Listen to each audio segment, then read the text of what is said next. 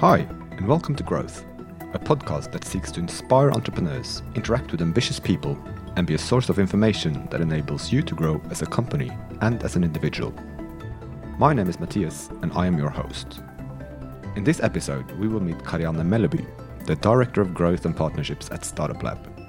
Together, we had an interesting talk about how being in an environment with companies at different stages, sizes, and industries can be beneficial for innovation and for growth. Welcome to Growth, Karianne. Thank you. Uh, many of our listeners know a lot about Startup Lab, but they might not know that much about you. Maybe you can start telling a little bit about yourself. Yeah, my name is Karianne. I'm uh, currently heading up the partnership program at Startup Lab, in addition to working with all the ambitious founders up there prior to joining Startup Lab, I had uh, 16 years in telecom and uh, and then continued on in the financial sector in Telenor and DNB. I had the pleasure of staying in Asia for a couple of years, uh, working on uh, distributing SIM cards uh, in Bangladesh and Pakistan and, uh, and all over in Telenor markets, giving me a lot of learnings. And then working on corporate innovation for many years, and now then having the pleasure of working with ambitious tech startups. Great. It's so nice to have you here. Now, shortly, uh, to those who don't know, what is Startup Lab and how do you help Norway create more growth companies? First, short about Startup Lab. Uh, we're an incubator based in uh, on the campus of Oslo University in Oslo Science Park, and uh, we are hosting um, at any given time almost 100 ambitious tech startups. Um, they are about two to three people on the team, and they're staying with us for 12 to 18 months on a continuous uh, application based uh, uh, timeline. That's very exciting. And how do you, in general, help growth companies accelerate growth? Some of them know that there are limitations on the team, of course, that there are many things that they don't have the capacity to solve.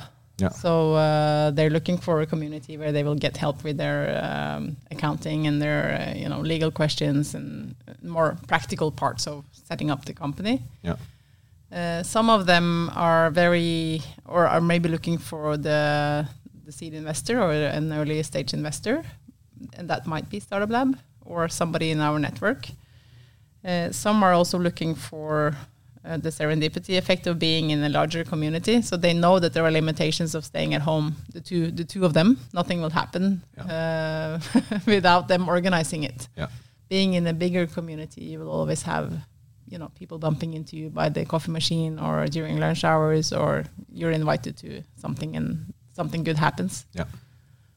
Yeah. Nice. And um, obviously, Startup Lab is for startups, and it's early phase startups how early phase would you say it is? Or do they do they have a client? Do they have a portfolio of clients already, or where where are they in positioning their products? Uh, to simplify, I usually uh, explain this with having three milestones. So first is the the ID pops up, and yeah. then you are still at home or in your garage or you're working late hours in your office on your scum uh, skunk project, and then then you are ready to apply for a membership at Startup Lab, and you are just just before you are reaching out to your first customer.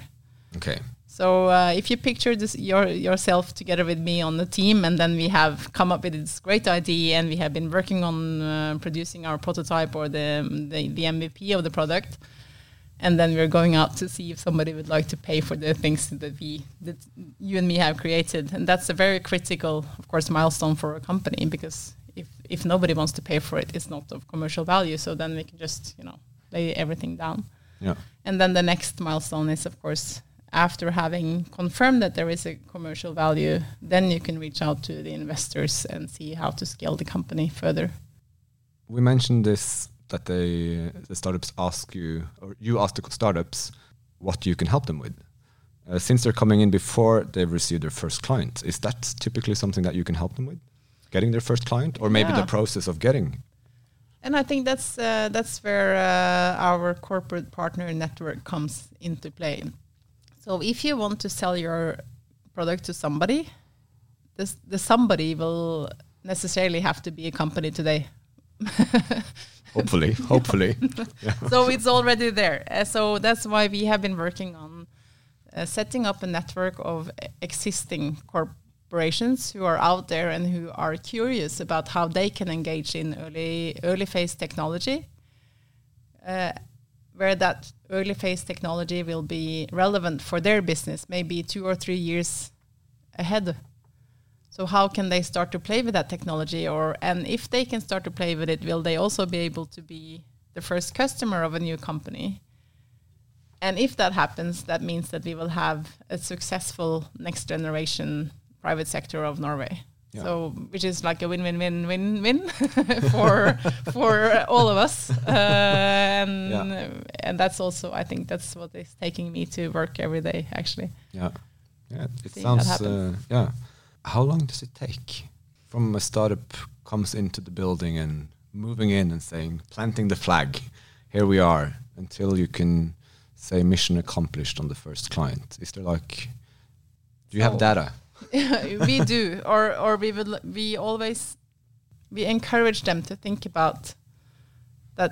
First of all, they are on um, they're bootstrapped on uh, on on financials. Yeah. So uh, so they they don't have much time to get that verifi- verification.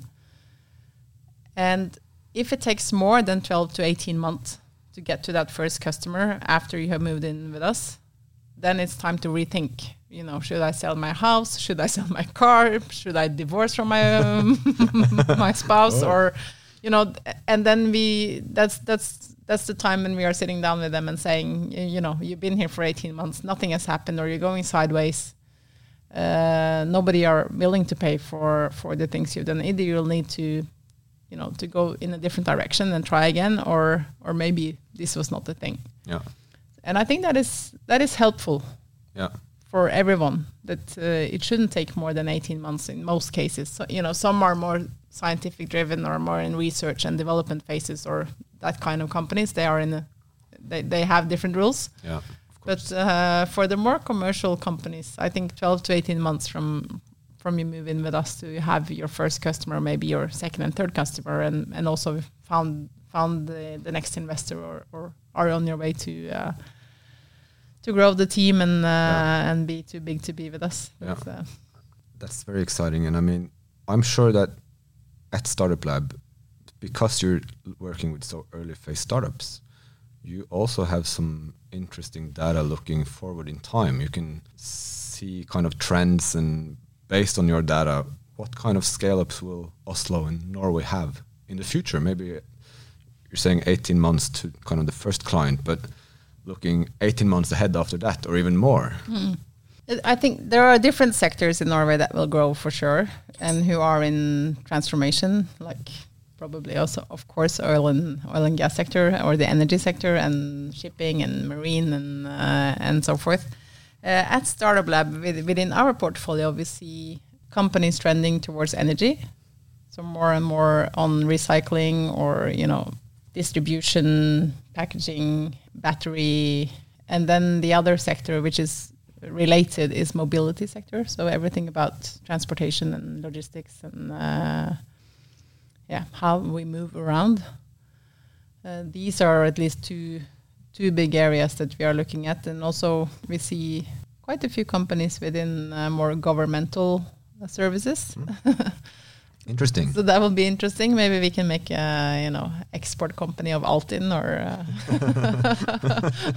Yeah, let's go for that. I think that would be helpful for many uh, countries out there. Uh, Yeah. Anyway, We know there are clients. Yes. Yes. Talking about a variation of possible clients. Now, you guys have a good mixture or variation of startups as well as ambitious uh, corporations in your network. Some growth companies and entrepreneurs in general might fear uh, being too close up on these corporations in their daily life. In what way does this combination bring value to your network, would you say? First of all, every corporation have their innovation strategy. And the innovation strategy should consist of everything internal, so in internal innovation, which will be more focused around uh, innovation on the core business. And then there should be a, an external part of that innovation strategy. So what is it that we don't have competence for inside within the company that we need to reach out to, to the broader network? Yeah. Uh, and that makes sense. So when I when I have these conversations with our partners, this is how I divide, and I say that the startup lab can be one of many activities on your external innovation strategy. We cannot be the only one. Uh, so you cannot put your sticker on the wall at startup lab and say we're so innovative, because you're not. But have you had uh, examples on corporates that have done so? No, no, because we spend a lot of time before signing. Yeah, uh, that I usually I say that if you want to come to Startup Lab, it's just like becoming a member in a fitness center. You can become a member and not go there. Yeah. And I, I guess everyone listening now they will feel that pain of yeah. having a membership yeah. and they don't go there. and it's the same. So if you don't go there, nothing happens. If you go there only once, you know, something might happen. If you go there and sit down in the reception area, nothing happens really. Yeah. You get some energy, but you know, you didn't really move. So the more you come, the better is your innovation capacity. That's how we. That's what we think. The more you set yourself in the position of talking to ambitious tech startups, you will get more insights on what is happening on technology. So if you think about a an example like um, voice technology, I think that could be relevant for you know for many different industries. So how about insurance industry? I'm sure everyone working in that sector would be super curious to know what happened in the car. What were people talking about in the car just before the crash? Yeah. Or the car dealer would like to know how will uh, the voice be able to, or what what what kind of response will the car give to to different voices in the car? Or what about uh, advertising? So if I'm last year, I think 50% of all searches on the internet were done by voice. So if I were searching for epicenter, yeah. uh, how relevant would that search be if I did that with my voice? Yeah. Exactly. probably irrelevant. Probably, yeah. or if I were searching for Telenor or for yeah. uh, I don't know for uh, Snickers bars or something. So, and by having that broad mindset of how that that technology can be relevant in different industries, it gives lots of opportunities for that startup yeah. and opportunities that they, they didn't see themselves because they normally come from an industry. So they are, you know, they have already narrowed down their their opportunities. So we help them to broaden out.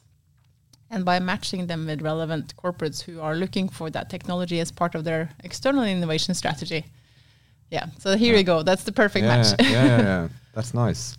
What kind of ratio between the startups and corporates or corporations do you guys find most helpful to ensure the startups succeed with their growth uh, while the corporates learn and accomplish their innovation or uh, external innovation strategy? We have a capacity for around 100 startups at any given time. And they are uh, application based and they, they come in every week. So some are moving in and some are moving out every week. Yeah. Which is also giving uh, that flavor to the corporate partners that every time they come there will be something new yeah so they can always learn something new when they come to the fitness center yeah um, and then we right now we have uh, 25 partners and they are from totally different industries it's Posten and Telenor and financial services and in, uh, insurance and shipping and yeah nice oil and gas and so we have we have them all yeah. Uh, and then the more I work with them the more the more similar they are because they are all facing that you know that big question about what is what is the future going to be like and yeah. and how do we approach the growth opportunities relevant for our industry yeah where we're not right now yeah. so uh, hmm. so they are they also have a good network in between themselves the, our corporations who are close to us. We, we facilitate that they get to know each other and you know can reach out more informal than they normally would do. Yeah. Now to to summarize and maybe even bring one piece of advice to the table for all the aspiring entrepreneurs out there in your personal experience what is i mean to you uh, the winning recipe when creating or wanting to create uh, a new successful growth company i think that is to prove that they're able to create something uh, with with limited resources and limited time so if the, if you if you have that idea or that you know that ambition of becoming a founder, think about yourself. What would you be asking if you were the first investor, for instance? Well, the first question you would ask is how much have you achieved with how little and how fast? Yeah. So, uh, so think about that, and then I don't know of any startups who has uh, had success by a single founder, at least not in technology. Oh. So, found yourself a partner Yeah.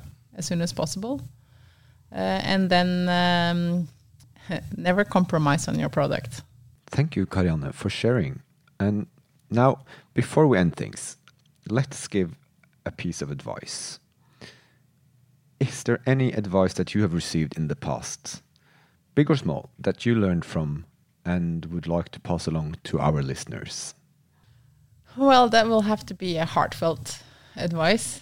Whenever I've been changing jobs, uh, I've been approaching that that change with, you know, where can I contribute the most, rather than thinking about where can I learn the most. And most of us have a lot to contribute with, so we shouldn't worry about that part. We should focus much more about, you know, where where can I learn the most, because that will add energy to your everyday working life, and it will add value to yourself and to your next challenge. So uh, yeah, so uh, my my best advice would be to you know focus on where you can learn the most and make sure that you learn something as often as you can. Yeah. And I think that advice goes to all of us, both on a personal level, but also to the companies that we work for. Yes, I agree. So I think it's a great way to finish. Thank you so much for coming to Growth, Karianne. Thank you for having me. Thank you for listening to our talk with Karianne from Startup Lab. Want to listen to other talks that we've had? Make sure to subscribe to Growth wherever you listen to podcasts.